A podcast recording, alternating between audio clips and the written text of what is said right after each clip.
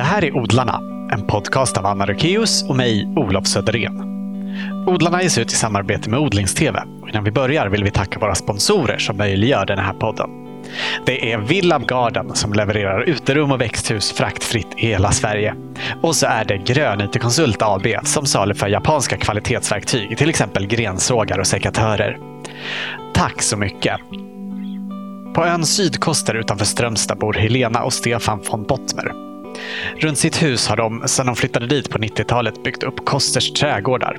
En besöksträdgård skapad efter permakulturtänk med grönsaksodlingar, gårdsbutik och restaurang. Och det är Helena vi träffar i det här avsnittet som vi spelade in på plats på Koster den 18 december. Varsågoda!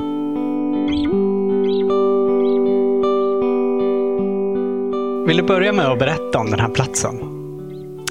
Ja, det gör jag jättegärna. Kosters trädgårdar är en besöksträdgård, en inspirationsträdgård där vi vill i, i första hand så vill vi liksom inspirera de som kommer hit till att odla själva och visa att det är inte så himla krångligt. Det är jätteviktigt den mat vi själva kan producera. Och eh, det kan man göra på många olika sätt och här så har vi ju ganska mycket, inte, inga stora odlingar utan väldigt mycket hantverk och eh, där kan folk liksom väldigt enkelt dechiffrera vad vi håller på med. Det är ganska enkelt att förstå. Liksom, här sover vi, här rensar vi och här täcker vi och här gör vi så här. Mm. Och vi finns alltid ute och kan alltid prata. Och sen så har vi också ett eh, växthus där vi naturligtvis odlar och gör massa saker i. Och sen har vi då en restaurang som vi då förädlar det som vi odlar. Ja. Så att det finns ju mycket folk som kommer hit som, är, som bara vill liksom äta något gott. Så kan de bli intresserade av odling också. Eller att framförallt av hållbarhet. Mm. För att vi vill ju inspirera till ett gott, hållbart liv. Ja. Mm. Och det är ganska mycket permakulturtänk i Ja, det är hela tiden. Alltså, permakulturtänk utifrån både hur vi har anlagt rent fysiskt, men också hur vi jobbar, alltså på det sociala planet. Så vi jobbar mycket med det som, som vi kallar för social permakultur också. Den biten. Liksom. Så, så att det, det syns i flera nivåer. Ja. Jag ska få berätta lite mer om det, ja, det senare. Hur, stora är, hur stor är den ytan ni odlar här ungefär? Eh, ja, om du frågar mig så skulle jag säga att vi håller på ungefär på kanske ett hektar. Men sen hade jag någon länsstyrelsegubbe här och han fick ju några extremt små siffror. Jag vet inte, han räknade bort alla gräsytor och alla växthus och alla gångar och då blev det mindre. Ah, ja, han räknar bara själva bäddarna? Ja, liksom. och då är det klart att vi har 35 bäddar som kanske är på fem, mellan 5 och 10 kvadrat. Men sen har vi ju två växthus. Så att, så att vi odlar på, säg att vi säger ett halvt hektar då, med allting, inklusive växthus. Och sen har vi ett växthus till på 250 kvadratmeter och så har vi en 20-15 bäddar där också. Eh, men jag kan säga att vi producerar jättemycket. Vi, vi är väldigt liksom, försöker vara väldigt eh, duktiga på att använda bäddarna till kanske två skördar per år. Mm. Så att vi är liksom preppar väldigt och har småplantor. Så att, och sen så brukar jag också säga att ytan är en sak, volymen är ju en annan sak. Vi har väldigt fina jordar. Ja. Mängder med bakterier och organiskt material och maskar och så. Så vi har en stor kubikyta, eller mängd mm, eh, ord, djupa, jord, jordar. djupa jordar så vi kan odla mycket. Ja. Mm. Var de så från början eller är det helt och hållet er förtjänst? alltså vi kom här, det här är ju en gammal havsvik. Eh, så om man går tillbaka kanske tusen år eller någonting så var ju det här, det är, ju, det är ganska mycket landhöjning på Koster. Så det här var en havsvik och, och sen när, den, när havet drar sig tillbaka så blir det ju vass. Och sen har vassen stått här och, och liksom på något vis eh, vuxit till sig och sen så har den eh, multnat ner. Och sen är det ju under en period har det varit jordbruk och då har man ju tagit vall här och betesdjur. Så jag tror egentligen aldrig att den har varit riktigt utarmad men helt igenväxt. Så att från början så hade vi ju bara alltså väldigt mycket vass helt enkelt, väldigt mycket blött, blöta marker. Sen så skiljer sig jorden, i delar av trädgården är den ju ganska mager, eller var väldigt mager. Och i delar liksom lite djupare jordar. Eh, det är ju berg runt om. Ja, det är berg runt om, precis, precis. Det är en eh, kan man säga, mullrik eh, mm, sandig lättlera längst ner och överst så är det mullfattig sand. Men vi har ju byggt matjordslagret och det har blivit otroligt mycket enklare liksom, att vädda bäddarna, sticka ner en grep i bädden än vad det var från början. För, förut var det liksom tätt sand och mjäla och silt som det heter. Det är ju det blir väldigt täta jordar och det underlättas väldigt mycket av att bygga in organiskt material. Så jag är liksom en fan av organiskt material och täckning. Och mm. Du har ju visat oss runt här innan och nu under senhösten så ligger det ju ett tjockt lager eh, tång på alla bäddar. Precis. Och sen eh, ensilage ovanpå det. Mm. Mm. Det, det, är först då när vi har gjort det som vi kan liksom ta vintervila som trädgårdsmästare. Mm. Vi kör hem kanske fem, sex, sju lass med tång eh, varje höst. Och det är ju en tång som annars jag hade bara legat och förmultnat på stranden och blivit ett problem för folk som ska bada. Så att eh, jag känner ju att det är jättebra att ta hand om den tången och den lägger vi på, på bäddarna. Kanske ett lager på en decimeter ungefär. Och sen på det lagret så lägger vi lika mycket ensilage som är gamla dåliga balar som, som de inte kan använda till fåren.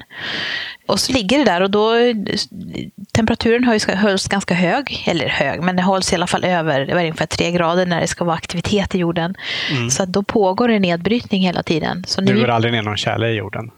Jo, det gör det väl. Om det är jättekallt så gör det så. Och beror lite också på hur snabbt hinner vi täcka de här bäddarna och allt det här. Men, mm. men eh, det är klart att det gör det. Men det hinner ändå brytas, det hinner hända någonting innan. För i alla fall så är det så, när vi på våren i säg början av april så tar vi bort halmen, eller ensilaget, för att få ner värme på jorden. Och då är tången i stort sett neddragen av alla organismer. Så att vi har ju gynnat den, det djurlivet i jorden. Så mm. det, i princip så är det bara, det är lite ålgräs kan man se kvar men, men väldigt lite tång. Så mm. att då har ju maskarna tuggat i sig helt enkelt. Det är väldigt häftigt. Aha. Påverkar det ingenting att det är salt i tången? Nej, det är många som frågar efter det. Och min upplevelse, eller vad jag eh, märker, är ju att tången i sig inte är salt. Alltså den är inte inuti tången är inte salt. Och idag äter okay. man ju tång. Den är inte salt. Sen är det ju så att nu innan vi får hem den och ut den så har den legat på stranden. Det har regnat. Så att det är inte ett liksom. Eh, jag har inte sett det som ett problem faktiskt. Nej, det blir inte så, så pass mycket salt så att det skadar växterna nej, i alla fall. Nej, och det här är ju en gammal tradition ute i skärgården. Eh, förr så, så tog man tång och så la man liksom i mellan raderna potatis till exempel. Eh, varannan rad tång, varannan rad potatis. Och jag lärde mig tång och hämta tång tillsammans med min eh, läromästare ute, Margit Lunus, som, som inte lever längre men som var född 1917. Hon hämtade ju massa tång och byggde sina jordar med tång helt enkelt. Tång och mm. sand och gräs. Hon bodde hon här bodde här och hon var en fan av eh, Nils Åkerstedt, ska jag säga. Aha, så hon, ja, vem är inte det? Ja, vem är inte det, säger precis. Hon, så vi hämtade tång tillsammans, det var så jag började. Liksom. Mm. Och tången är ju en tångtäkt, så det är ju privat egendom. Så man liksom eh, eh, får ju komma överens med markägaren. Nu är ju inte det samma eh, problem, men det är som med nötter också. Och, ja. och tång. Så. Det, är lite, så det säger ju någonting om att resursen var viktig ja. för folk.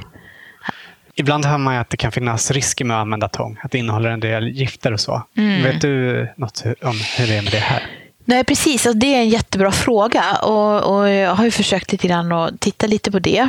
Eh, och har pratat med Göteborgs universitet som har ett laboratorium här alldeles intill. Och det man, det man tittar mest på tång så är det utifrån att äta den. Och där ja. har man inte sett några problem. Och det är också för att man äter så lite. Så att jag tänker att, att eh, det är säkert något helt annat som händer i jorden. Och, och det är klart att är tången förorenad så, så kommer den att eh, också den kommer att anrikas i jorden. Precis som, och det, och det är tungmetaller, det är ju främst kadmium. Och det, nu läste jag någon rapport för någon, förra veckan och det lilla som jag kan tolka av det är att man ska vara väldigt noga med var man plockar den här tången. Alltså hur friska hav. Vi är liksom ändå fem kilometer ut in i ett väldigt rörligt vatten. Jag känner mig inte så orolig eller egentligen inte alls orolig över den frågan. För att jag tänker att vi tar tång långt ut i havet där det är helt friskt vatten. Alltså. Mm. Nu ska jag skicka iväg igen. Jag har inte gjort jordprov på länge. Kan man kanske ta ett tungmetaller också? Det hade varit spännande. Mm. Se om det, är någon, om det finns någonting. Sen är det ju tragiskt att man överhuvudtaget ska behöva ställa den frågan för att det säger någonting om världen. Mm. Och att vi inte lever. Vi lever inte Ingenstans går vi fria. För jag menar, någonstans är det så, okej, okay, vi kan vara jätteoroliga över det, men vad är det som inte kommer från, från, i regnet? Och vad är det som, alltså, har vi konstgödsel i av fosfor, då ska vi ju inte prata om det. Det är ju jättemycket kadmium. Så att, det hade, jag hade välkomnat eh, lite forskning på det, men eh, jag tror inte att det är ett problem. Eller jag, jag får i alla fall jobba på den tesen tills mm. någonting annat är motbevisat. ja. ja. Hur som helst är det bra att ta vara på den näring som finns. Yes, eller hur. Eller hur? Mm. Hur kom det sig att ni hamnade här? Att vi hamnar på Koster, det, är, alltså det kan ju, man kan göra en historien lång, men Stefan och jag, vi är båda akademiker från Uppsala. Jag är agronom och han är biolog. Och vi jobbade på universitetet och kände liksom att eh, all kunskap satt bara i, teoretiskt i ena delen av hjärnan. Och, och, och jag kände väldigt starkt att jag ville få in kunskap i kroppen. Alltså när man säger att händerna vet vad man ska göra, det tycker jag är liksom lite häftigt.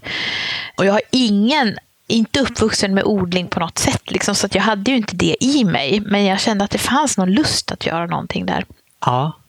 Och du eh. berättade innan här att du är uppvuxen på alla möjliga platser runt om i världen. Ja, precis. Jag har en, en ganska brokig bakgrund. Eh, där eh, både jag är född i Mexiko och sen har jag bott något år i Sverige och sen har jag bott många år i Italien. Och hur kom det sig? Att du eh, alltså, flackade, vi, flackade, vi flackade runt så, runt så men alltså, det, min pappa jobbade utomlands och han är ingenjör. Så jag tror liksom att det var en eh, böja utomlands, så det är liksom ganska lätt att det fortsätter på det sättet. Och sen, eh, ja, så bodde i Västafrika, i Liberia några år också. Och sen kom hem när jag började gymnasiet. Ah. och, och då hade, du, hade du aldrig bott i Sverige innan då? Nej, när jag var liten så hade jag det några år. Mm. Men det är inte så att jag liksom egentligen minns. Nej. Så att, eh, för mig var det, ja, och det vet jag vi har pratat om, för mig var det ganska när vi, jag har aldrig bott så länge någonstans som jag har bott här. Och när vi flyttade hit så efter några år så, så men nu ska jag väl vidare. Alltså jag, jag, det fanns, jag, jag förstod inte vad det var som hände. Det var Nej. lite krisigt liksom. Och, men, sen så gick det över och nu är det liksom lugnt. Men, men det var, jag var van liksom att byta. Mm. Mm. Samtidigt så är det fantastiskt. Jag är jätteglad åt den uppväxten och har fått eh, tillgång till så många kulturer och kunna liksom, eh, ja, förstå människor på ett sätt tror jag. Ja, mm. Spännande. Mm. Men det fanns ingen odling omkring dig då, när, på alla de här ställena ni bodde? Nej, det enda stället vi egentligen hade lite, eller det är inte kanske vi på något sätt, men det ändå fanns, det var ju Liberia. Där hade vi ju liksom, jag minns ju till exempel att vi hade varje dag så bara dunsade det ner av avokados på taket. Mm. Så liksom jag är uppvuxen med den här korgen av avokado i köket. Och så plockade vi papaya också. Och det var ju vilt. Det var ju liksom inte så att vi höll en trädgård. Utan det var så. Det var och kanel, stå där jag vet, Man plockade kanelbarken. Liksom. Jag hade kanelträdet där nedanför ju. jag förstod inte uppskatta det här då. på något sätt. Synd, men mm. så var det. Jag älskar fortfarande avokado, det gör jag ju eh, absolut. Eh, men eh, kan vi säga att jag är absolut en urban, har en ur, helt urban uppväxt. Förutom då min farfar som han han var banktjänsteman, så han var ju inte alls bonde. Men han har bonderötter som de hade allihopa i den, på den tiden. Mm. Men han odlade lite jordgubbar och lite potatis. Och jag tror faktiskt att han var väldigt viktig för mig i det här sammanhanget. Jag och min bror vi började vår bana med att spätta ner potatis på en meters djup och det gick inte så bra kan jag ju säga. Mm. så, så vi kunde inte så mycket när vi började. Men, var det hemma hos farfar? Ja, det var hemma hos farfar. I Dalarna? I Dalarna, precis. Mm.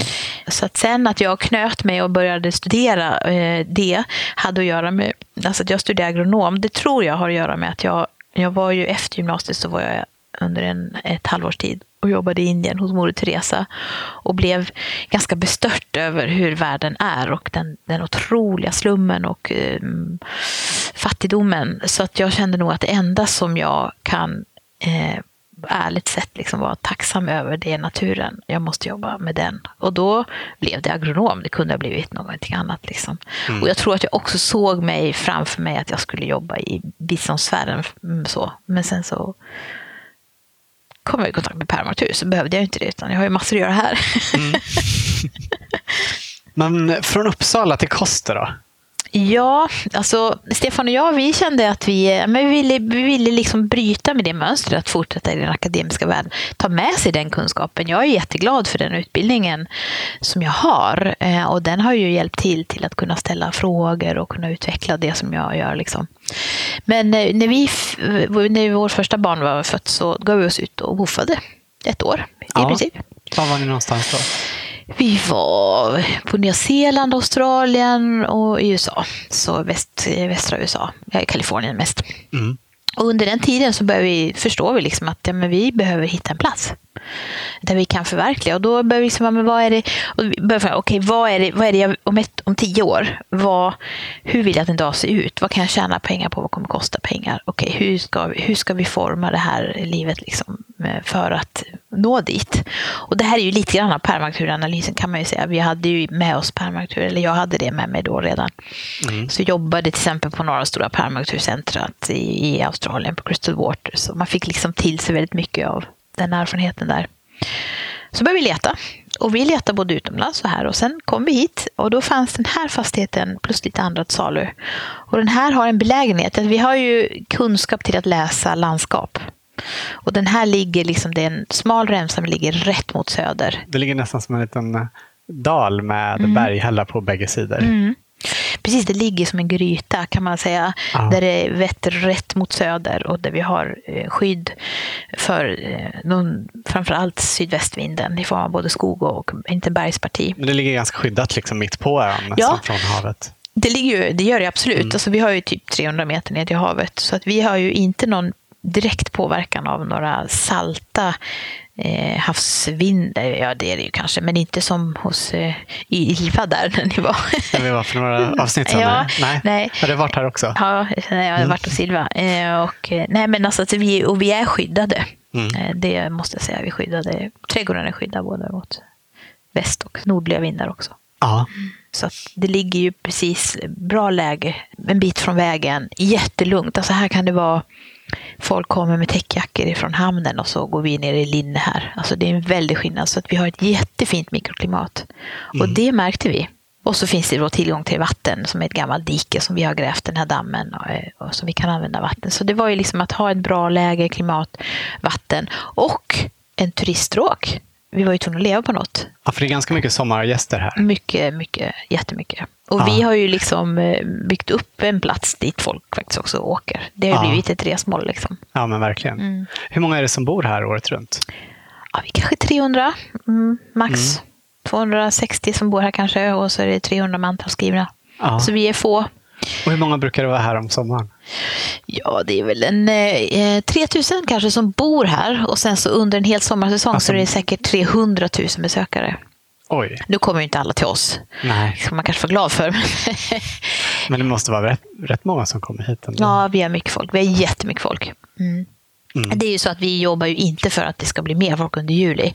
Men det är fantastiskt att komma här i maj, september, oktober. Alltså det är, och, och även nästan nu, liksom att det är, ju, det är en väldigt vacker plats vi bor på. Ja. Så det går ju jättefint att komma off, off season.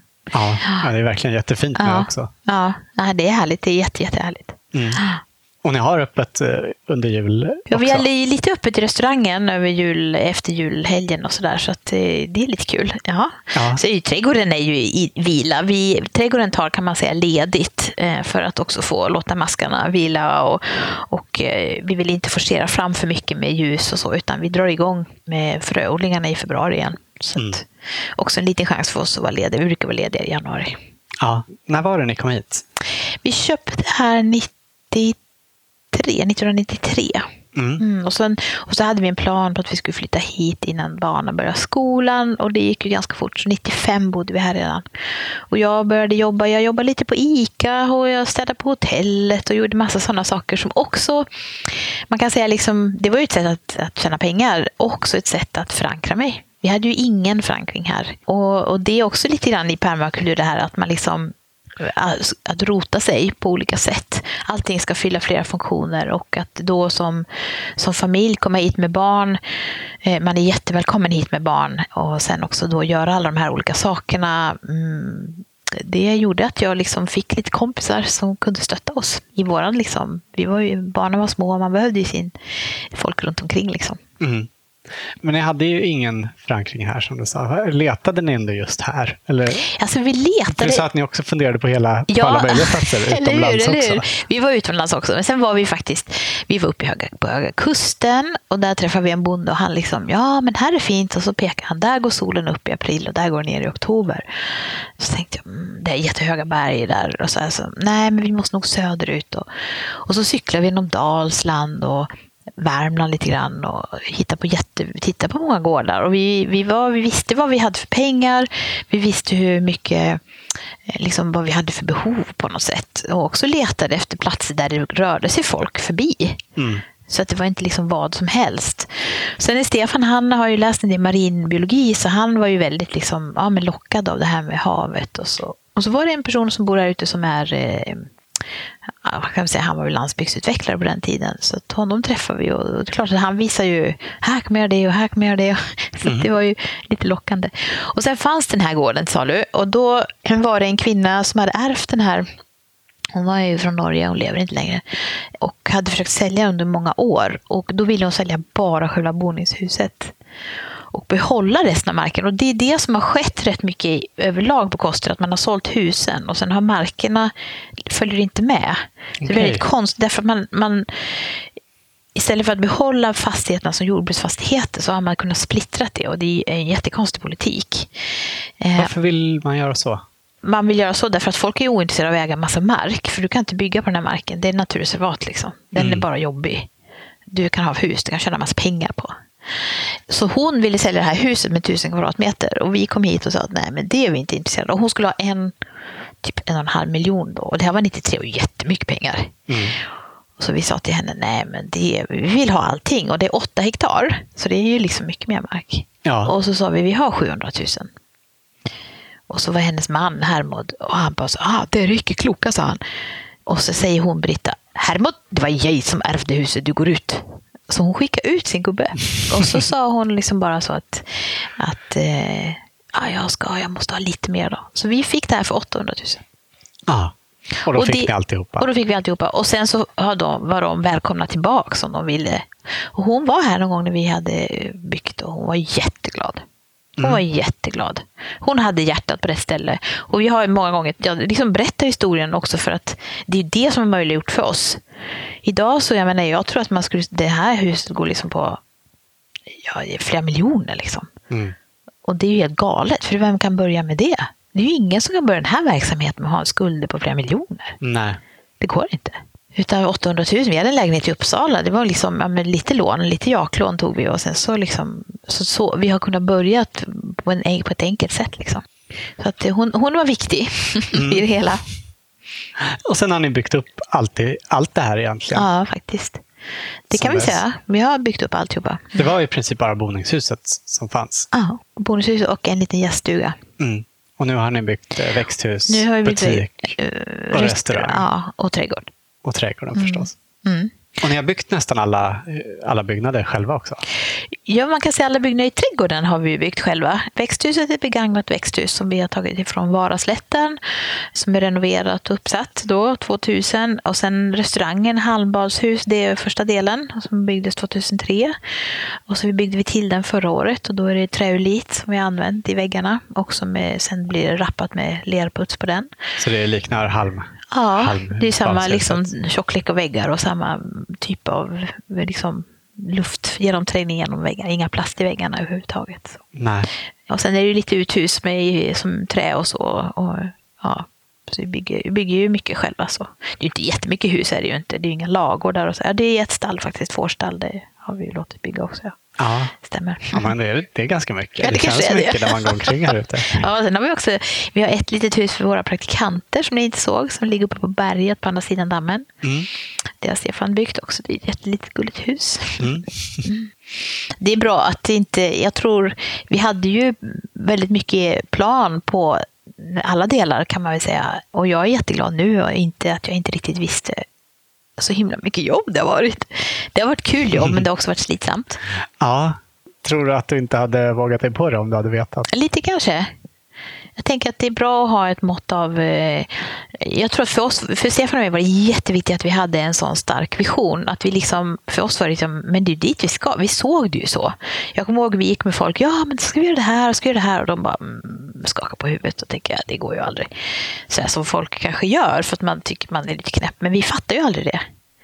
Egentligen. Och det är jag väldigt glad för det.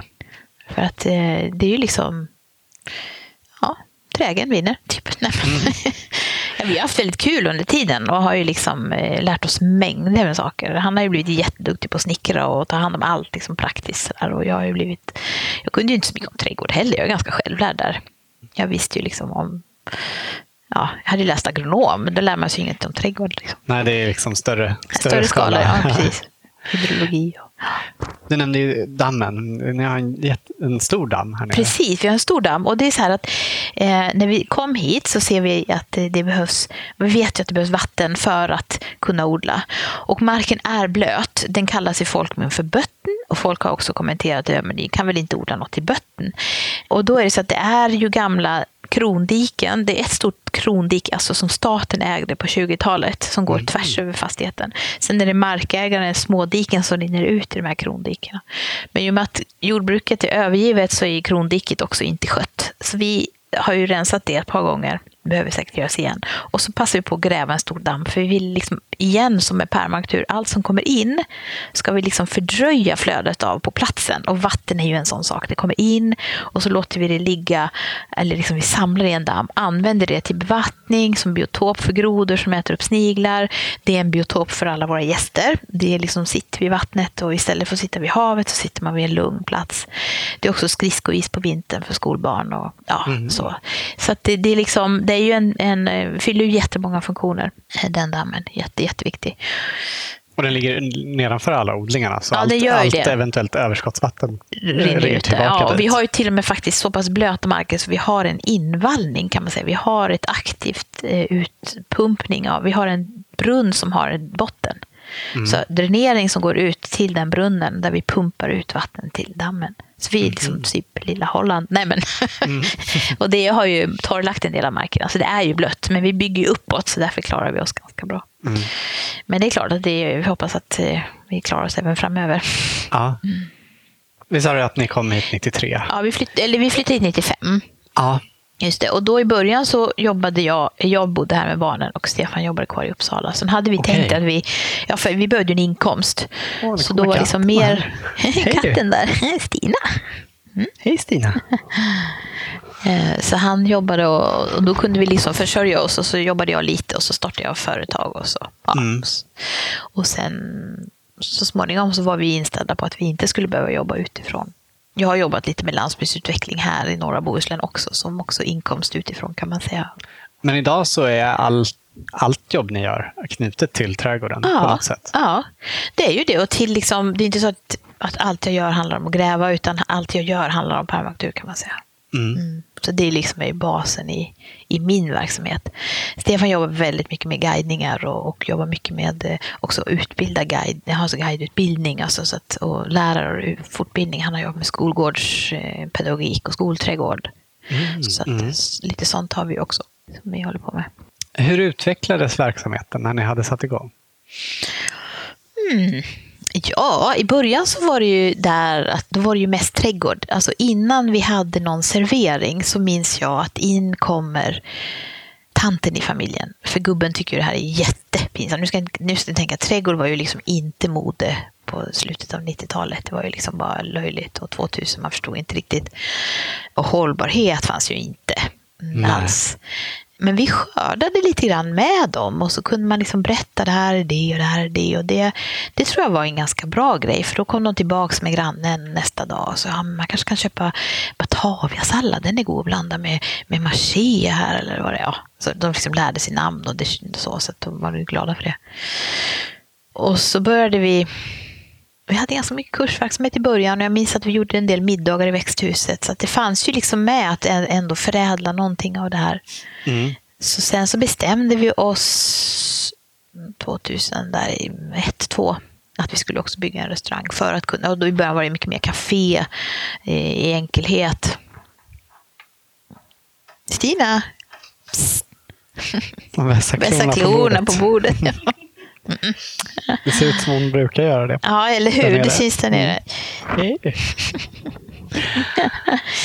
Ehm, och eh, jag har ju haft jättemycket hjälp i trädgården av alla människor som är här och, och, och mm, alltså volontärer. Jag hade ju aldrig klarat oss utan det, så kan man ju säga.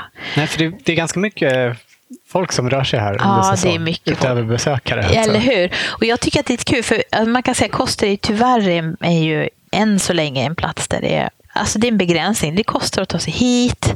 Alltså det blir ju, alla, har, alla har inte möjlighet att komma hit. Och då tycker jag att det är väldigt kul att vi har en, ett sätt att ta hand om folk som faktiskt liksom kommer hit och inte har så mycket pengar. De kan vara här och, och hänga med oss och hjälpa till i trädgården under liksom BOF-rubriken då så att säga. Mm. Så att där, där, vi är många, många ungdomar som kommer. Väldigt mycket från Sverige måste jag säga, men vi har också folk från i sommar. I somras var det både från Tyskland och vi har haft genom åren från många delar av världen. Det har varit jättekul. Har ni haft volontärer från början? Woof, I och med att vi själva har woofat runt innan vi började här så var vi väldigt bekanta med det och tyckte jättemycket om det som sätt att resa, som ett sätt att liksom hinna fundera över livet. Så att vi var väldigt eh, ganska tidigt ute med Woof. Jag kommer inte riktigt ihåg, men jag vet ju de första som var här och de är ju fortfarande personer som jag kan liksom ha kontakt med. Det är ju Mm, jättekul. vad roligt. Ja, de eh, är ju vuxna människor nu. Men sen har ni också en del anställda här under sommarhalvåret. Ja, precis. Alltså, och man tänker hela, fast, hela verksamheten eh, då med både restaurang och trädgård. På högsommaren så är vi säkert 30 här. Alltså.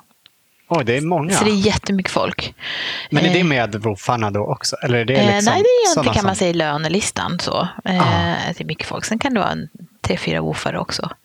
Så att vi är jättemånga, jättemånga. Men det är precis under en peak liksom, på tre, fyra veckor som det är hysteriskt. Liksom. Sen jobbar ju inte alla de heltid på något sätt, utan det är liksom olika. Men eh, under eh, som eh, lågsäsongen så är det kanske, då kan det vara någon bagare, någon i restaurangen, i köket och någon i servisen och så är vi två i trädgården då. Och eh, så Stefan också då. Så att visst, vi är många. Ja. har det också vuxit successivt? sen- Absolut, jag hade ingen. Jag skulle aldrig kunnat tänkt mig att vi skulle vara så här många. Det har ju också varit eh, en av utvecklings, kanske strategier också, att kunna liksom öppna upp för att vi är fler som på något vis delar på ansvar. Mm. Eh, och att kanske möjliggör för andra att komma in och, och, och hitta på egna saker och utveckla. Ja, men som bageriet till exempel, där är ju inte, det har ju vi lärt upp oss genom att ha haft kurser med duktiga bagare. Och nu har vi några jätteduktiga bagare liksom, hos oss som inte jobbar heltid och inte vintern. Då. Men eh, förhoppningsvis så kan vi, så målsättningen är att ha ett bageri som är i alla fall öppet från februari till december. Det skulle vara jättekul. Ja, hur, hur nära är det att Ja, vi ska, runt? öppet, vi ska faktiskt eh, vi ska öppet restaurangen i februari i år. Ja. Men alltså helger, inte alla dagar, finns inte, men ett par dagar. Och det kommer säkert inte komma någon, men ibland tror jag man får bara göra så. Man får bara bestämma det och så får vi se vad det kan leda till. Mm. Lite pizzakvällar och lite bröd och lite så. När ni har öppet under lågsäsong, kom, är det liksom mest folk härifrån som kommer då? Folk som bor här? Eller? Ja, det är både folk som bor här och folk som eh, ja, alltså sommargäster. Alltså sån, eh, många av de som har fritidshus, kan man säga, fritidshusägare, de är ju här även på vintern. Det är ju Ja, så fina, det är ju liksom inga, det är ju, det är ju hus. Det är ju liksom som vilket bostadshus som helst. Mm. Och så kommer de från Norge de flesta. Det är liksom eh, en timme och en kvart att köra från Oslo. Det är hur nära som helst. Så att det är ju jättemycket norrmän som är här. Nästan varje helg. Liksom. Så på så vis är det ju missvisande med den här mm, andelen befolkning. Att vi är ju fler egentligen då som är här. Fast vi är inte så många som bor här och skattar här och Nej, eh, föder barn här och så. det är fler under helgerna än Ja, på veckodagarna. Mm. Odlar ni stor andel av det som serveras i restaurangen?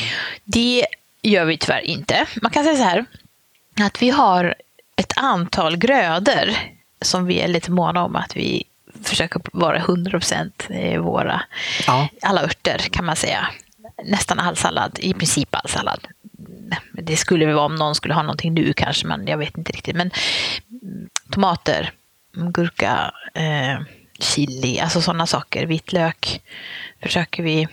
Mangold förstås. Där kan vi ösa. Och zucchini försöker vi vara självförsörjande på.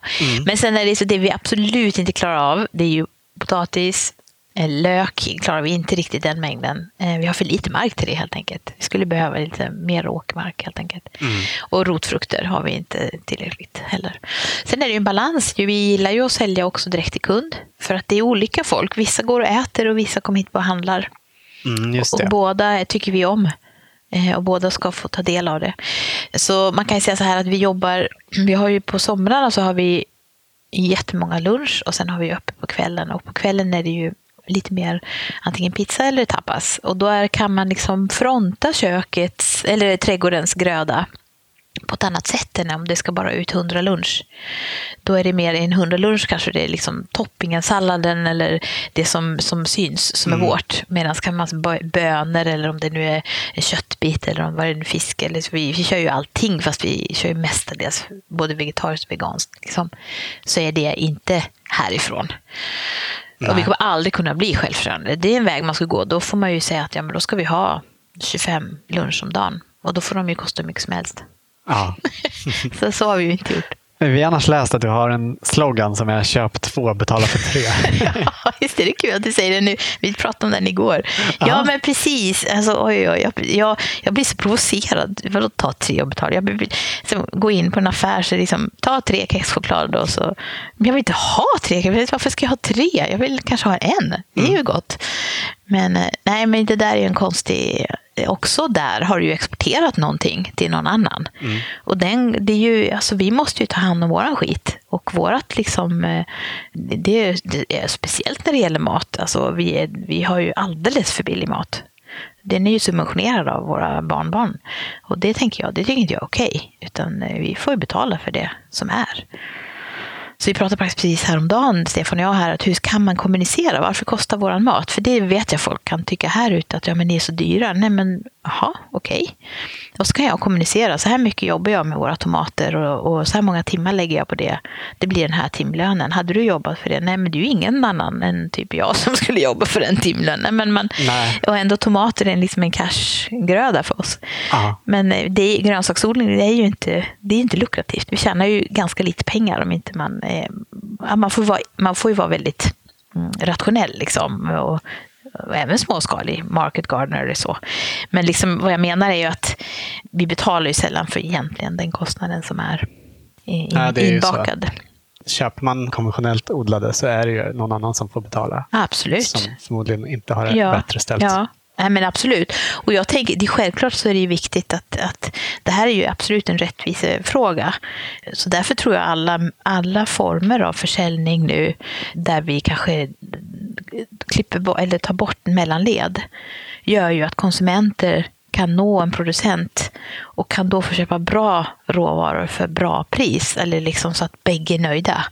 För det finns ju inget självändamål att allt ska bli dyrt. Nej, såklart. Eh, absolut inte. Nej. Det är jätteviktigt att, att folk och barnfamiljer ska ha råd. Eh, sen tänker jag att man kanske också ibland kan se över vad är det man handlar.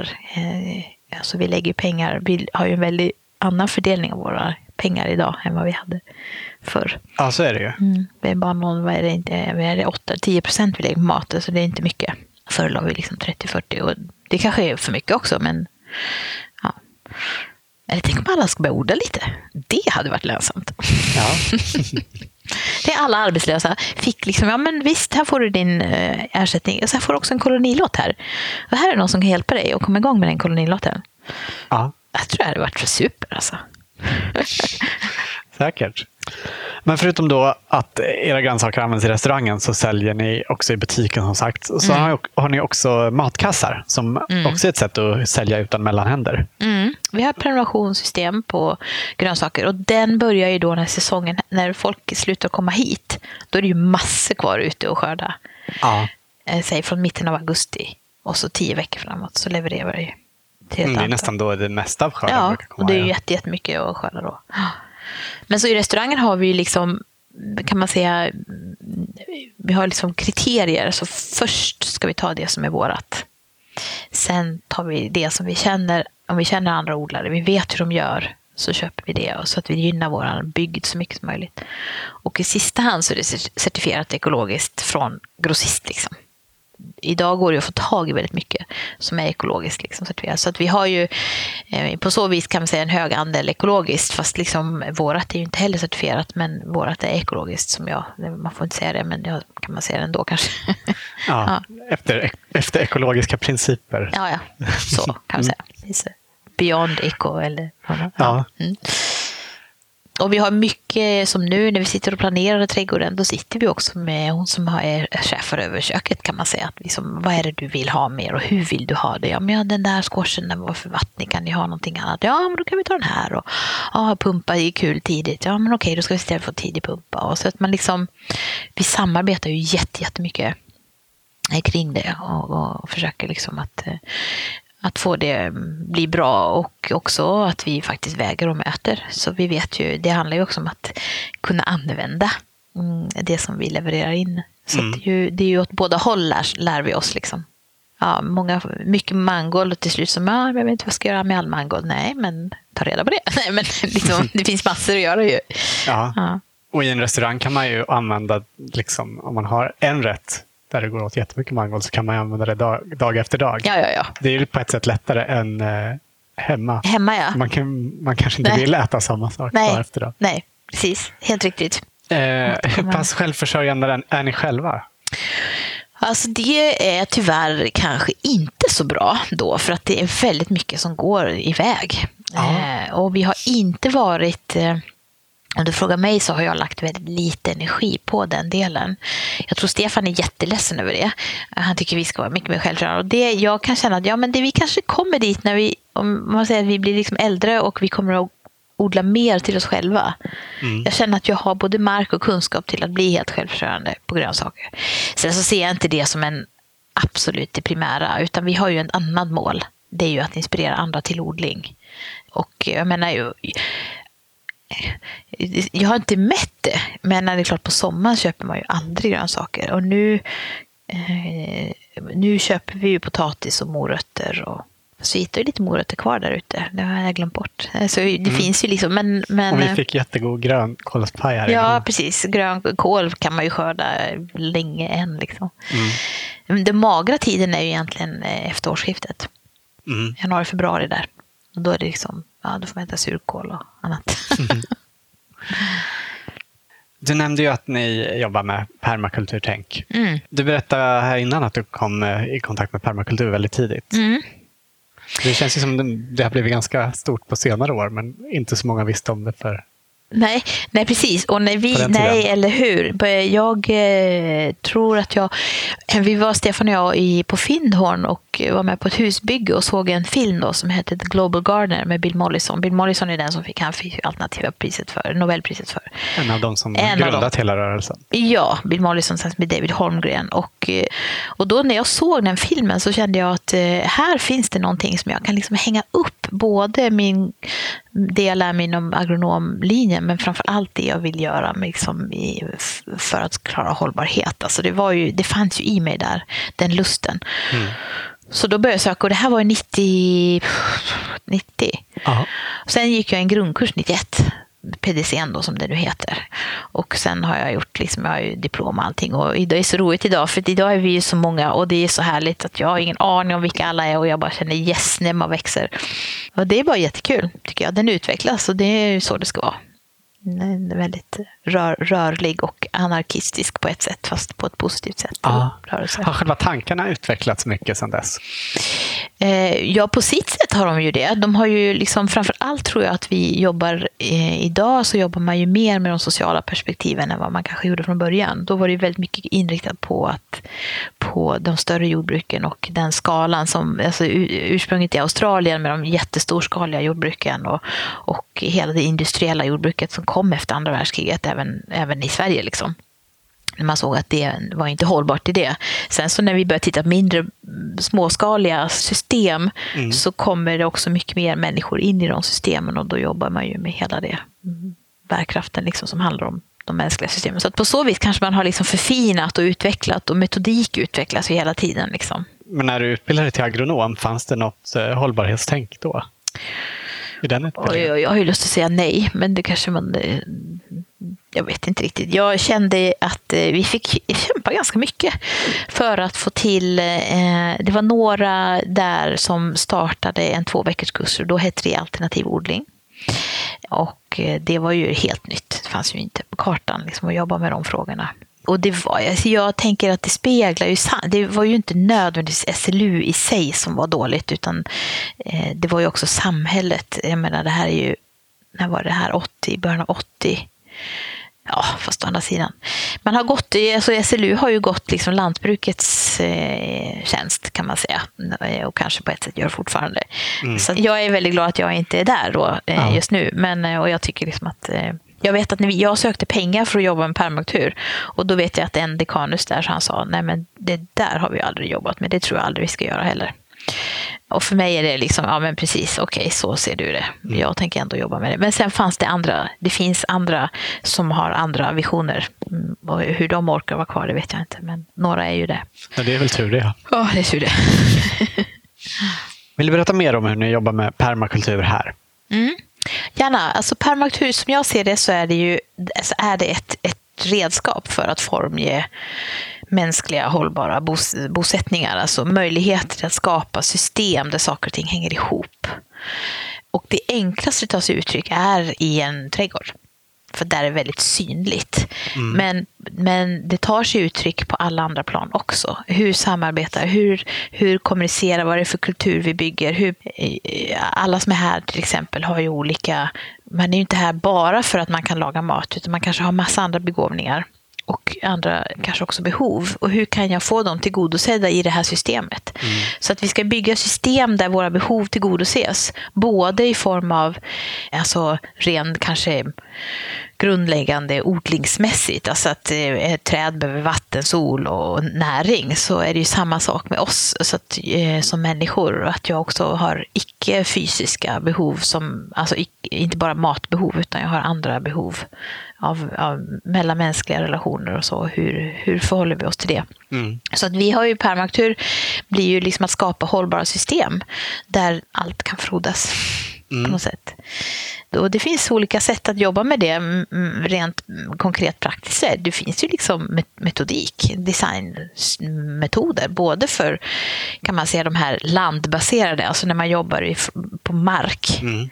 eller som vi kallar det icke landbaserade som är mer sociala strukturer. Det finns ju liksom metoder för det också. Och det är väldigt, väldigt spännande för jag tror ju att det är jättemycket idag hänger ju inte, hållbarheten och framtiden hänger inte på att vi inte kan producera ekologiskt eller att vi inte kan förhålla oss till jorden på en liten skala utan att väldigt mycket handlar om de mellanmänskliga relationerna, att vi måste kunna samarbeta. Det är liksom en väldigt viktig sak för framtiden. Vi måste kunna samarbeta på riktigt. Och då måste man bli av med mycket ego och mycket kamp och tävlan och sånt. Aha. Jobbar ni liksom aktivt med de sakerna med eh, personalen?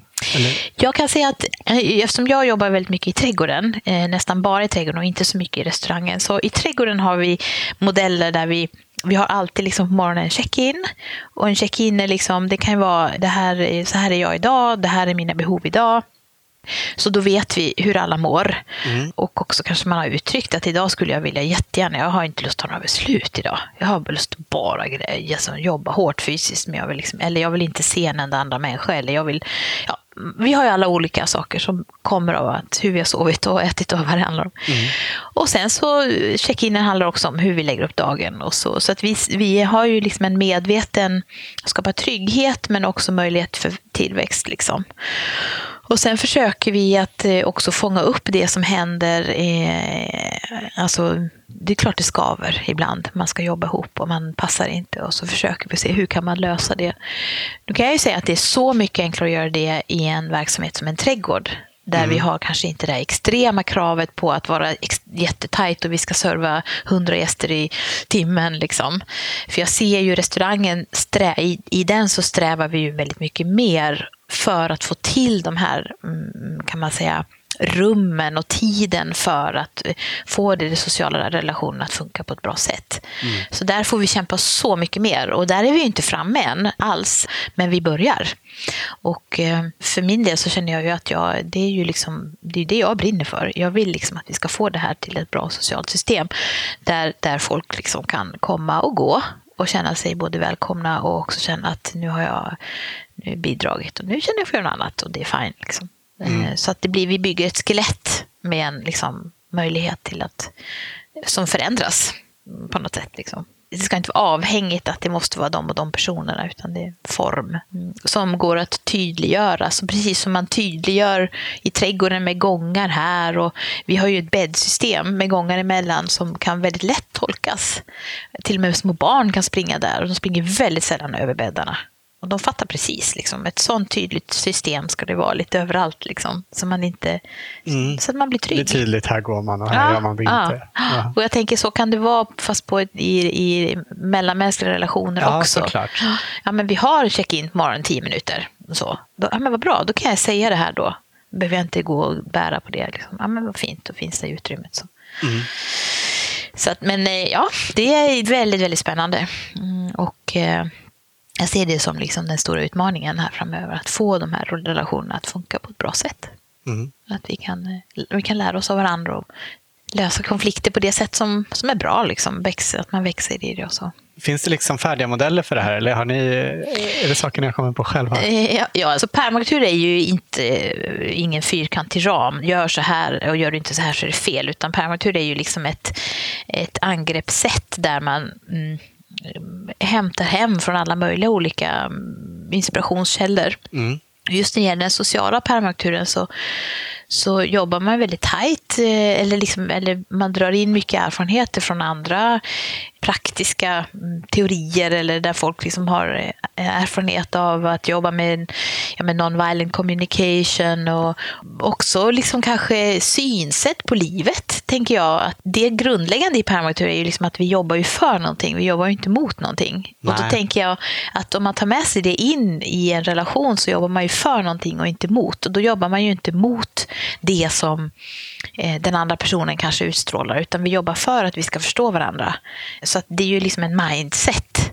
Och det tror jag liksom är någonting som samhället behöver i lag. Att vi behöver istället för fastna i det som uh, jättetungt och jättesvårt. Ja. Vi kan ju gå ner oss i den spiralen och så går vi runt där. Mm, och, men om vi liksom på något vis kan förstå att ja, men vi kan ta oss till en annan, en annan spiral som kanske går åt andra hållet. Så kan ja. man liksom gå däremellan men ändå och våga och se att det, eh, det här är jättesvårt att prata om så här. Det är väldigt kanske rörigt och svårt att förstå. Men för mig så är ju naturen väldigt mycket en förebild mm. om hur saker och ting funkar. Med liksom lite mognare system och, och ettåriga system och mogna systemen med stora rötter och stora träd och, och, löv som ramlar ner som på något vis blir som näring för det andra som kommer. Och att vi kan liksom ha i de här polykulturerna där finns det en, en, stor variation och jag tror att det är viktigt i våra, våra mänskliga system också. Jag tror att det är väldigt svårt om det bara är en viss kategori, grupp människor som tänker precis på samma sätt och har samma bakgrund som är precis... Det kanske går jättebra ett tag men till slut så utvecklas man ju inte precis som en monokultur bara. Till slut behöver man massa extra näring för att liksom överleva där. Ja. Så lite träd i den här monokulturen, lite äldre folk eller lite andra eh, kulturer och inte vet jag, då mångfald. Ja. Så jag, jag är sån som liksom försöker att tänka liksom, hur fungerar det natura ekosystemet där ute? Vad kan vi lära oss av det? Och så kan man liksom, vad kan jag ta in? Och det är lite så här också att se liksom, bilder eller ja, man kan hämta erfarenhet i alla fall. Se om man kan översätta det in i. Det är väldigt spännande. Ja, mm. känns som det skulle, som du säger, att verkligen skulle behövas i många i många relationer och i världen i stort. Ja, jag tror faktiskt det. Jag tror att det skulle kunna vara ganska... Det, det är ett väldigt intressant angreppssätt att förstå att vi har... Alltså jag menar bara den här... Jag har jobbat mycket under det här året. Att, tänk om man säger att ja, men jag, jag, har, jag har inte ont om tid. Tänk om man bara säger vänder att Nej, men jag har ju tid. Jag har ju gott om tid. Vad händer? Då händer det plötsligt att jag behöver inte stressa. Jag kommer göra precis lika mycket som jag gör fast jag tror att jag har ont om tid. Mm. För jag är inte en sån person som bara sätter mig ner. Men jag kommer göra på ett annat sätt. Så jag tänker, liksom, det är det jag menar. Om man har en mindset, men jag har, det är helt okej. Okay. Alla behöver inte tycka om mig. Det gör ingenting. Jag är okej okay ändå. Mm. Och det är så lätt nu när jag liksom har blivit lite äldre. Jag kan liksom, ja men det är okej. Okay. Så kan jag vara. Ja, skönt. Ja. ja, det är svårt, svårt att ha den inställningen när man har mycket. Just att man har tid. Det är jättesvårt. Det är jätte, jättesvårt. Och också den här som jag tror också som vi jobbar med i Permarkthus finns det en, en grund, etiken i Permarkthus handlar ju om, alltså om omsorg om jorden, omsorg om mm. människor och en fördelning och av ja, rättvis fördelning kan man väl säga, eller fair share som det heter på engelska, det kanske är trevligare ord. Och om man då tänker att det finns ett överflöd, att mm. det inte är brist. För brist är ju någonting som vi själva tror att det är hela tiden. Brist skapar krig, skapar liksom stress och att man, det blir en mentalitet kring att vi roffar åt oss. Men om vi tänker att nej, men, det finns ju så det räcker. Det gör ju faktiskt det. Det är bara en missuppfattning att det inte gör det. Och, natur, och så solen har ju en enorm förmåga att fotosyntetisera massvis med grönmassa. Bara vi är smarta nog att använda oss av det så mm. kan vi skapa ett överflöd. Så om vi då skapar en, en kultur med överflöd så då blir också, det mycket enklare. Mm. Så jag jobbar på det, jag säger inte att det är lätt. Men, men liksom att känslan av att jag har tid. Och, ja, det är en skön tanke. Det är lite provocerande vet jag. Men liksom att tänka att det, men det finns både tid, det, finns, det, det är inte brist. Att tänka att det inte är brist. För i bristsituation så blir man liksom också knäpp. Då, ska man liksom, då blir allt mitt. Du får, inte, du får inte låna, men så är det ju inte. Liksom. Men om det ska fördelas mer rättvist så finns det ju på något sätt inbyggt i det att också vissa måste använda mindre. Absolut. Men det, jag tror att konsekvensen blir det. Alltså det handlar inte om att vi kan... Det, nej, precis, så kan det uppfattas. Um, Fast det är ju också då de, de så att säga, som har mer än vad de behöver, som behöver använda mindre. Ja, och jag tänker att jag tänkte kanske egentligen på en annan nivå. Jag förstår frågan, för självklart så måste vi fördela det som vi har. Så är det ju, att mm. många över, vi, alltså vi i västvärlden förbrukar ju extremt mycket. Och i Sverige är vi ju 4,2 jordklot, så det är klart det håller ju mm. inte. Därför måste vi hitta andra sätt att leva. Men jag tänker att eller som jag tänker om det kan vara så att vi lever i en möjlighet till att tänka att vi har tillräckligt så kanske jag också blir nöjdare tidigare förhoppningen är att det skulle kunna vara så. Jag säger inte att det är så, men det skulle vara ganska skönt om ja. det kunde vara så. Och förhoppningsvis kan ju också det, eh, just att man skär ner på någonting som man inte har brist på, ge en, alltså, nu tänker jag, eh, det, det vanligaste vi har brist på här i vår del av världen är kanske tid. tid ja. Men eh, om vi inte tänker att vi måste ha det överflöd som vi har av allting annat så mm. kan man ju faktiskt köpa sig mer tid. Så att säga. Mm. Mm. Precis, och, och, och, liksom, ja. och kanske sätta sätta kraven. Alltså jag tänker vi sätter väldigt höga krav på oss själva. Och de här långa listorna. Jag menar, vi gör också listor i trädgården. Alltså det här och det här och det här ska göras. Liksom. Och börja bli vettig i att sätta upp de listorna. Det är väldigt bra att sätta upp det här ska göras och det här ska göras. Och det kommer aldrig finnas en dag när jag inte vet vad jag ska göra. Så är det ju inte. Men att ändå vara realist och också de listorna möjliggör för för woofare och praktikanter och lärling och veta att ja, men, oj, det här kan jag ta tag i. Vad roligt, det här är något som behöver göras. För att är det någonting alla vill så är det att vi vara behövd. Mm. Och tydlighet i att komma, komma hit och säga att ja, men den här veckan ska vi eh, anlägga ett, eh, flätverk någonstans eller, eh, eller röja i skogen eller vad det är. Då kan jag kanske inte in i det, men det är kanske någon annan som gör det. Mm. Att man kommunicerar det, tänker jag. Ja, det är ju tydlighet. Listor är bra. Mm. Men realistiska som man liksom kan stryka. Ja. Känner du dig någonsin stressad över saker som behöver göras? Absolut. Och jag, är, jag kan absolut vara stressad och jag, jag, känner, efteråt kan man känna usch vad dålig människa jag var. Eller svara surt på någon. Och, eh, definitivt. Och det kan både vara, alltså oftast är det de som är närmast en som blir drabbade. Att det är där som det, man tar ut det. Liksom. Jag tycker ändå att jag har blivit lite bättre. Just för att jag kanske också har satt en rimligare nivå på vad jag ska klara av. Och sätter saker i sin relation. Alltså det kan ju vara saker som kan tyckas vara väldigt viktigt. Att man har hunnit eh, plocka rent där eller eh, så den i tid eller det. Och så och så börjar jag fundera, men okej, um, hur viktigt är det här i förhållande till... Alltså allt är ju relativt. Mm. Och då så inser jag ju rätt snabbt att vi, vi gör ju allting. Ju, det är ju inget, det är ingenting farligt. Så länge inte någon liksom går och blir skadad eller ja, sårad eller dör eller någonting sånt. Så är det andra är ju saker som man bara kan reparera hela tiden. Mm. Och den tanken är ganska skön. Jaha, jag hann inte det här idag, men jag kan göra det här imorgon. Det är faktiskt inte katastrof. Att så. Och jag vet att folk kan bli provocerade för att de tänker att jag inte liksom bryr mig, men så är det ju inte. Utan det handlar om... Ibland tänker jag så här, om man också säger är lite snäll mot sig själv, och, man, och då blir det kanske att jag säger nej till någon annan, men då har jag sagt ja till mig själv. Och det tror jag är ganska viktigt att se, att liksom jag måste ta hand om mig själv. Om inte jag, Mm. om inte jag håller så kommer inte någonting annat funka. Nej. Eller ja, andra kan ju funka, men liksom, jag blir ju inte bättre där om inte jag är bra här inne, liksom, inne i mig. Liksom. Nej, det är jätteviktigt. Ja. så är det ju för oss alla, liksom, att klara av det. Ja. Kunna möta folk och orka det. Och... Mm. Men eh, under säsong när det är som mest, har ni öppet eh, alla dagar då? Mm, det och har du vi. jobbar alla dagar? Jag har... ehm, Eller har du ledig? jag har du helg jag då? Liksom? Helg har jag kanske inte haft, men eh, jag brukar försöka vara en dag ledig i veckan. Och förhoppningsvis kan det bli två dagar framöver. Så en dag har jag haft i sommar i alla fall. Och eh, jag har varit ganska noga med att hålla den. Det har inte alls varit alltid, men det hänger också ihop med att jag har tagit beslut om att anställa en, en tjej till som jobbar med mig i trädgården som möjliggör att, att vi, kan ha, vi kan göra så. Så vi är tajta och vet att det blir gjort, eh, även om inte jag är där. Och tvärtom så är hon ledig också naturligtvis, Mm. andra dagar.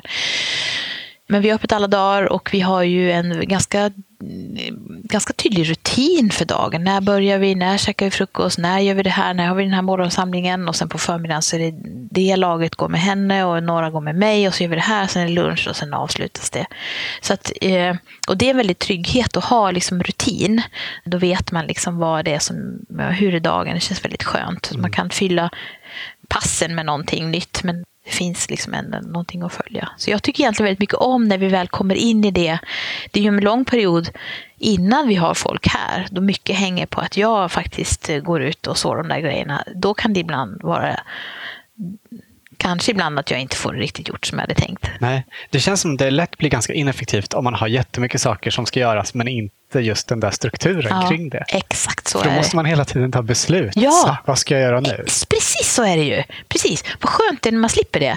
Ja. Man har bestämt. Liksom. Och det här, jag älskar att göra liksom veckoplan. Så Ida som jobbar med mig, vi, vi sitter och så gör vi den här veckan gör vi det här och det här. Och sen kan man bara check, check, check. Jaha, det här blev mitt jobb. Nej, men då gör vi det nästa vecka. Och så tar man det med sig. Och då, då det, nu har vi så mycket erfarenhet. Jag har ju hållit på. Men jag vet ju vilken vecka ska tomaterna sås och när ska det sås och när ska det sås. Så att ju, då, då är det ju väldigt enkelt. Mm. Men sen vill jag bara säga en sak till Ja. här. Det här med att vi bor ju på en fantastisk plats. Det innebär att min morgon på sommaren börjar med bad i havet, typ halvtimmes yoga på stranden eller på klipporna. Ibland är jag ensam, ibland är det flera och sen så drar vi igång arbetet. Och det är ju att kunna göra det är ju en gåva. Jag är så tacksam, innerligt tacksam. Och samma på kvällen när man avslutar i fint väder, går också bada, det går jättelätt ut och paddla kajak eller någonting. Alltså det finns, vi har ju det här så nära Mm. som gör att, att eh, man kan faktiskt ganska enkelt få en liten timmes semester. Härligt. Mm.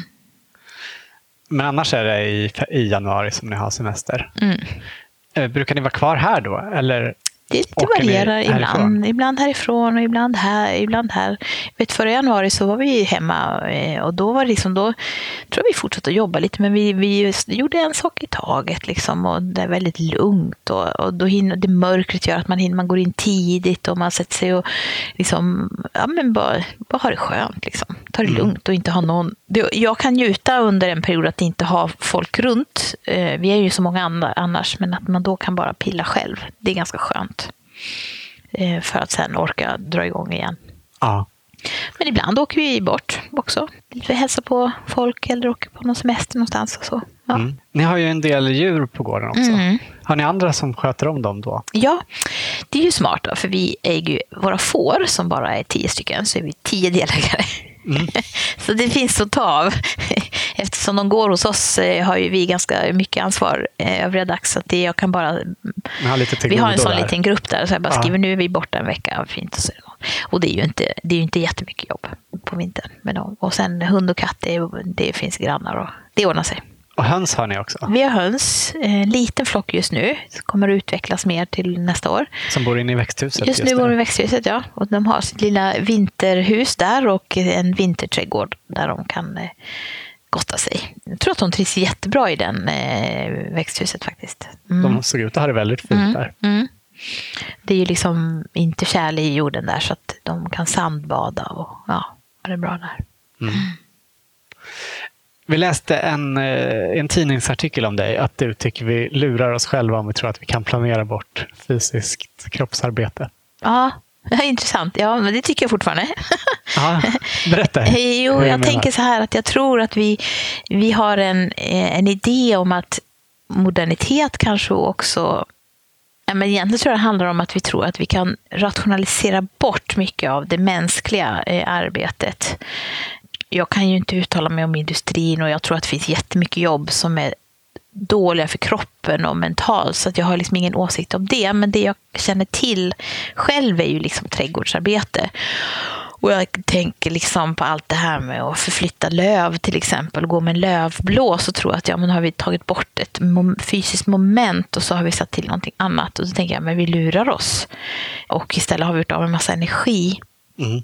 Och det är samma som liksom, ja, men vi behöver en jordfräs. Det hade ju kunnat vara logiskt att använda här ute. Men kanske om jag var händer om jag inte gräver alls. Hur kan man tänka sig det? Eller, eller att vi faktiskt tillsammans gör lite bäddar. Vi, har ju, vi gör ju allt för hand egentligen. Ja. Och då är det väldigt skönt att ha den lilla skalan och ha liksom, man, ja men nu är jag klar med en bädd. Ja men jag hinner två bäddar idag. Det är liksom en, det är skönt.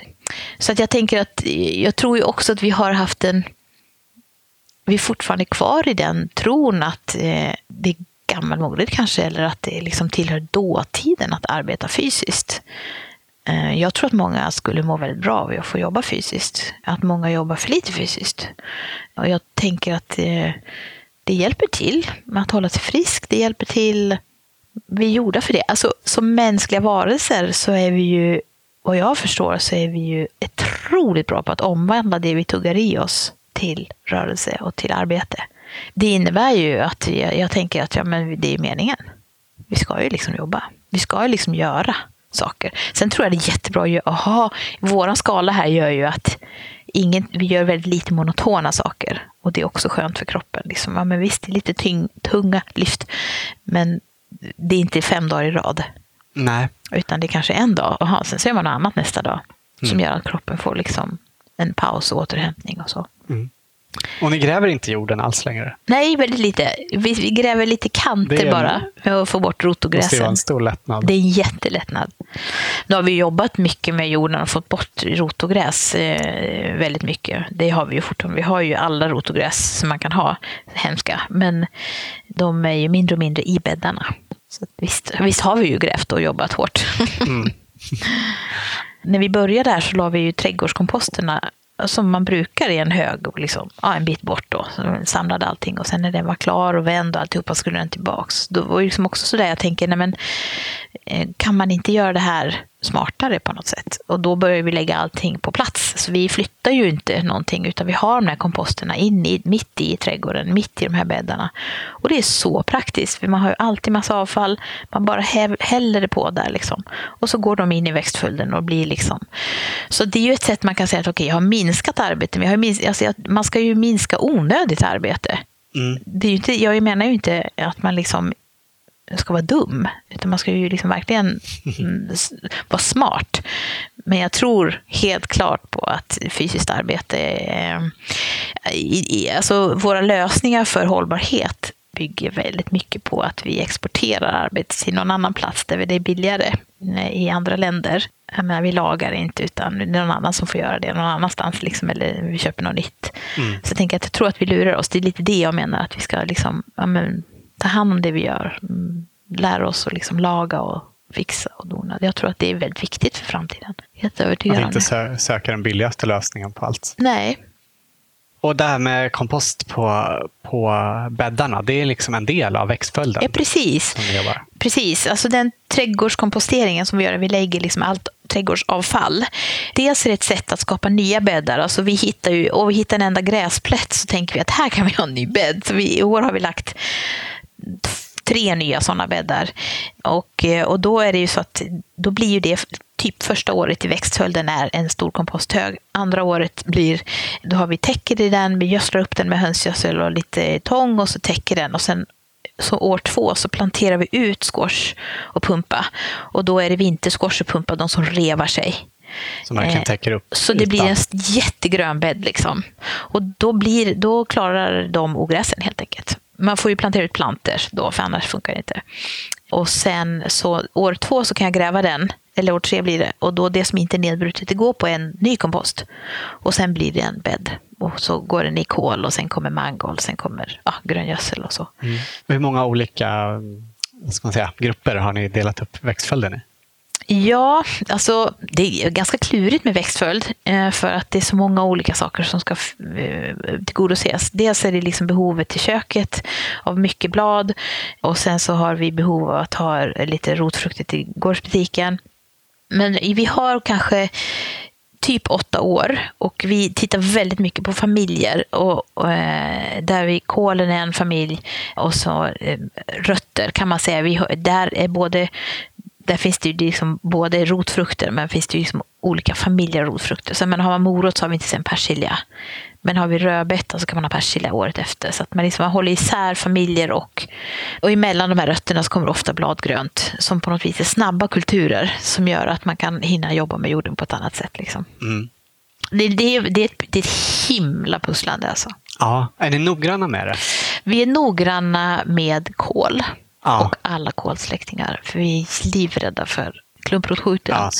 Nu sägs det ju att den är mindre farlig om man odlar ekologiskt. Jag vet inte, men det vore ju jättetråkigt. Och, och då är ju jättemycket som är kål. Jättemycket asiatiska blad, jättemycket rucola som vi odlar. Så vi försöker att vara lite försiktiga faktiskt. Och sen liksom lök. Ja, men mm, det är många bevekelsegrunder. Det är också liksom tärande, närande. Eh, Vilka gynnar mykorrhiza, vilka gynnar inte mykorrhiza? När kommer gr- gröngödsling in? Och, eh, så att, eh, ja, man får mycket liksom gråa hår när man sitter och ska planera den. Men nu har vi faktiskt gjort en plan och Ida som jobbar med mig, hon är strålande på att liksom, eh, försöka titta. Och då vet vi, jag går, vi vet, vi behöver typ liksom, vi behöver fyra lökbäddar, vi behöver fem kolbäddar. Alltså vi vet ju vad vi behöver så kan man liksom sortera ut. Så det är ju en bra början. Liksom. Ja. Förutom de här komposterna på bäddarna så har ni också stora kökskomposter. Ja, vi har ju då, eh, det är ju, kan man säga, det är ju trädgårdskomposten som går ut och där går ju allt, eh, allt förutom rotogräsen går ju där. Mm. Eh, rotogräsen stoppar vi i svarta säckar och låter ligga under träd i typ två, tre år. Sen blir det jättebra såjord. Och så har vi också då masskomposter där vi kör all köksavfall, det som inte hönsen äter.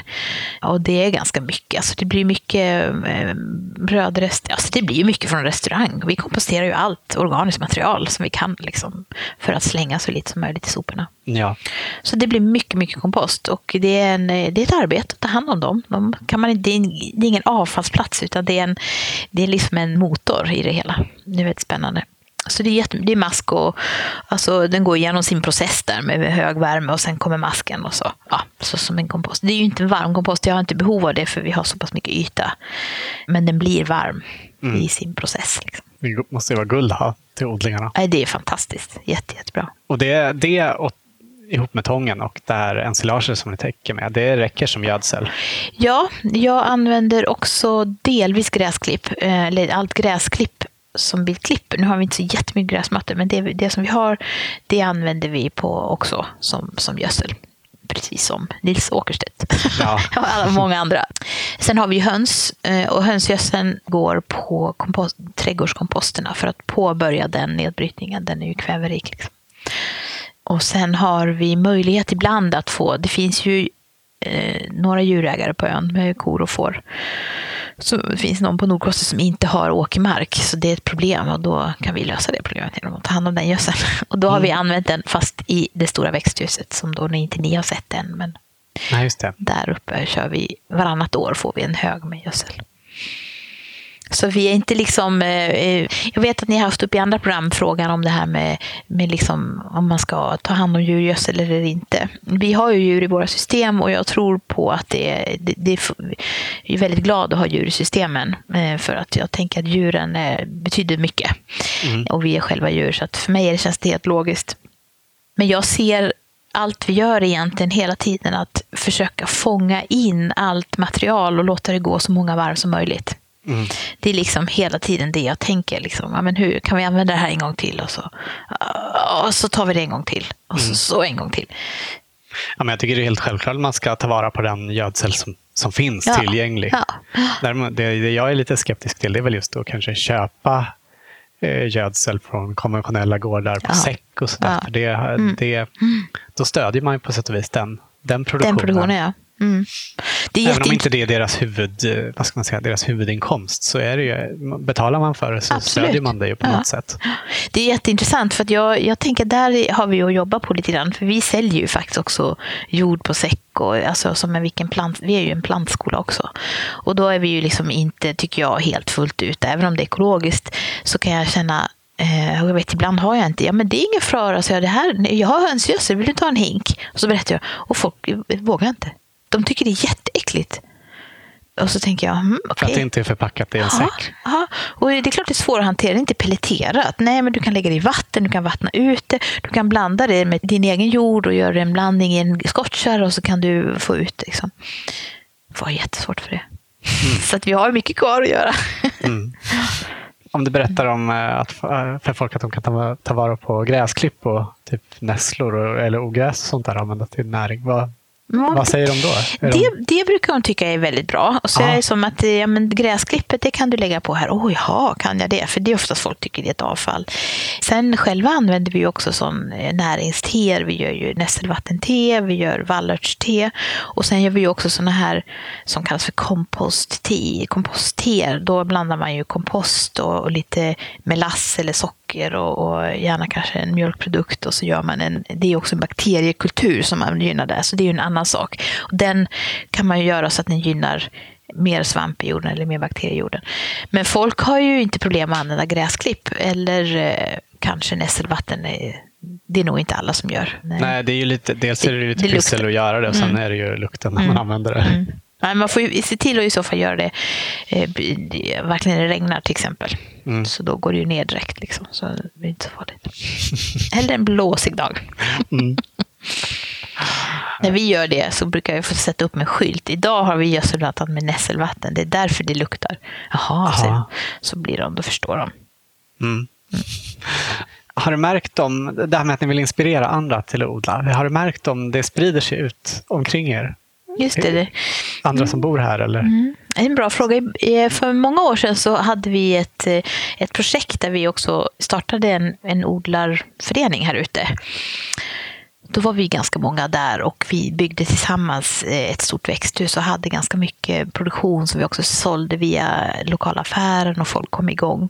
Mm. Så under en period så var det ganska många. Eh, där hade vi tycker jag, lite för lite unga med oss. Så att egentligen alla som var med och var väldigt inspirerade av hela det projektet, de är ju liksom pensionärer nu och odlar väl till sig själva. Det är många som odlar själva här. Jag kan inte säga att jag kanske, ja men det kanske lite ibland så kan man få frågor hur ska jag sköta min kompost? Eller, eller om jag kommer, jag är ute och beskär en del frukt och då kan de ställa frågor, men titta på den här och hur ska man göra det där? Så att visst håller folk på. Mm. Och vi får ju en del, folk ringer. Jag tänker att det är lite, det är inte bara jättelokalt lokalt utan också kan man säga liksom lite regionalt så, så, hör, så vet jag att folk kan ringa och fråga. Ja, men just nu var det någon om Tången och sen är det några som ringde om något jag kommer inte ihåg vad det var häromdagen. Brysselkorv var det någon som frågade om. Det var ja, kul. roligt. ja, specifika frågor. Så att, visst, sen om det, alltså, jag tror inte, det finns liksom, jag vet man pratar om, mm, var jag var nere i Skåne, pratar om mandelmania, alltså det som händer efter Mandelmansprogrammet och så. Men så känner jag absolut inte. Men däremot så tänker jag att tiden är ju mogen för att folk ska hålla på. Det är bara så kul. Det är väldigt, väldigt bra. Vi försöker ju få in det till exempel i som nu i höstas när vi är en av våra skördefester som vi alltid har så försöker vi alltid baka in någonting som är, eh, som är knutet till jorden. Och i år så, så fick alla gå fackeltåg till komposten.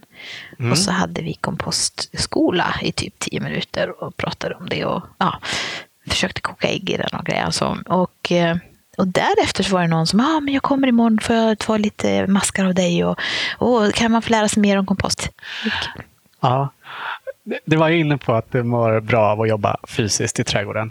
Men vad gör det med dig att få hålla på med trädgård? Ja.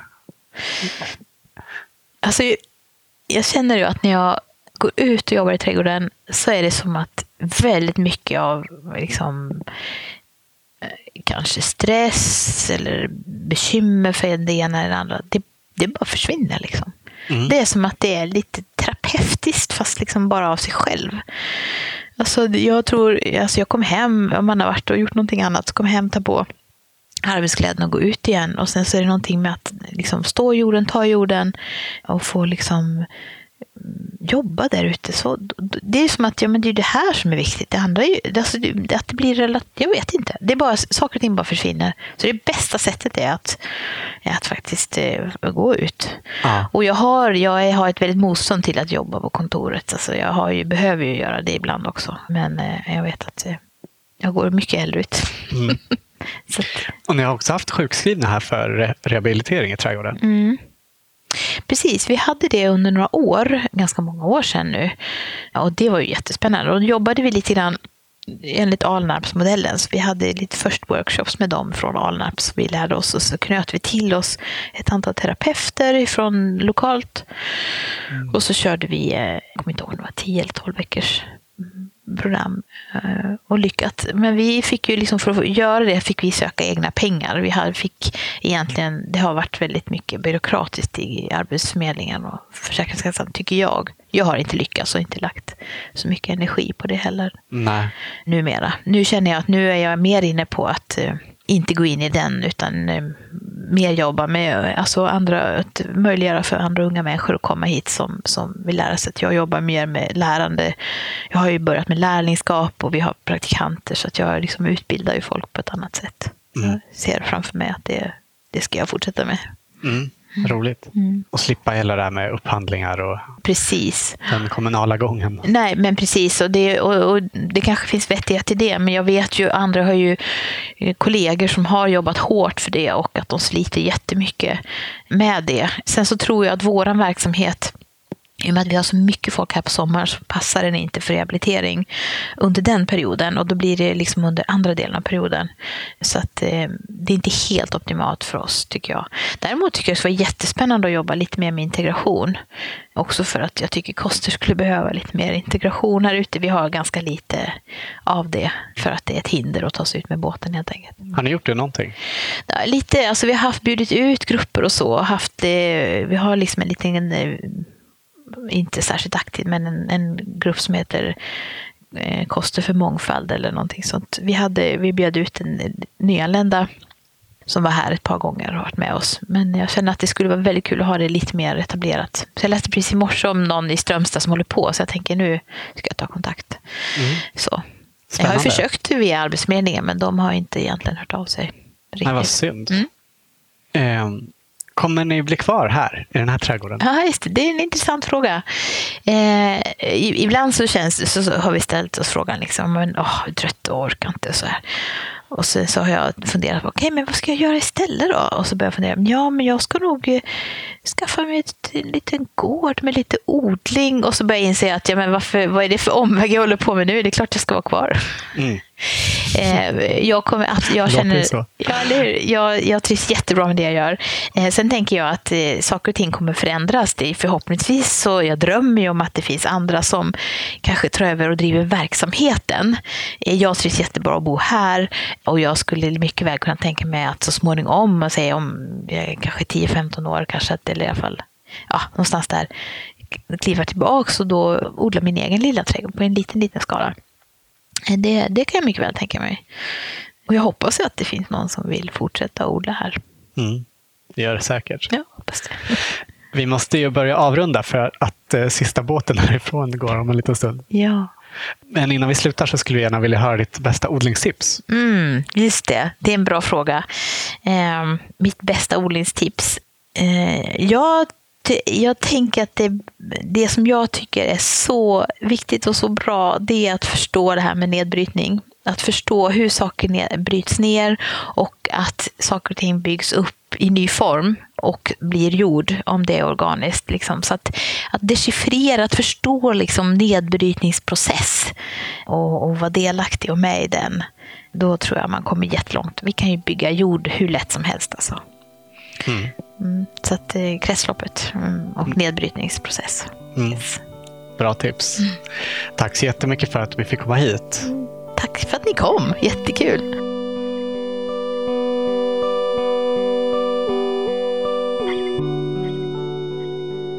Du har hört Helena von Bottmer i Odlarna. Om du har möjlighet att besöka Kosters trädgårdar så ska du absolut ta och göra det. Det är alltså väl värt ett besök året om. Information om när de håller öppet och mer om verksamheten hittar du på kosterstradgardar.se. Och Kosters trädgårdar finns även att följa på Facebook och Instagram. Stort tack för att du lyssnat och tack för i år. Och ett extra tack till alla er som hör av er. Era uppmuntrande ord betyder verkligen massor för oss. Till sist, tack än en gång till våra sponsorer Grönete Konsult och Villab Garden som möjliggör den här podden. Odlarna görs av Anna Rökeus och mig som heter Olof Söderén. Vi tar nu lite ledigt från poddandet men är tillbaka med nya avsnitt igen när det våras. Om du inte har möjlighet att prenumerera i någon poddapp så följ Odlarna på Facebook så berättar vi där när det finns nya avsnitt att höra. Eller så kan du följa mig och Anna på Instagram under namnet Spenat i stan. Ha det bra så länge. Hej då!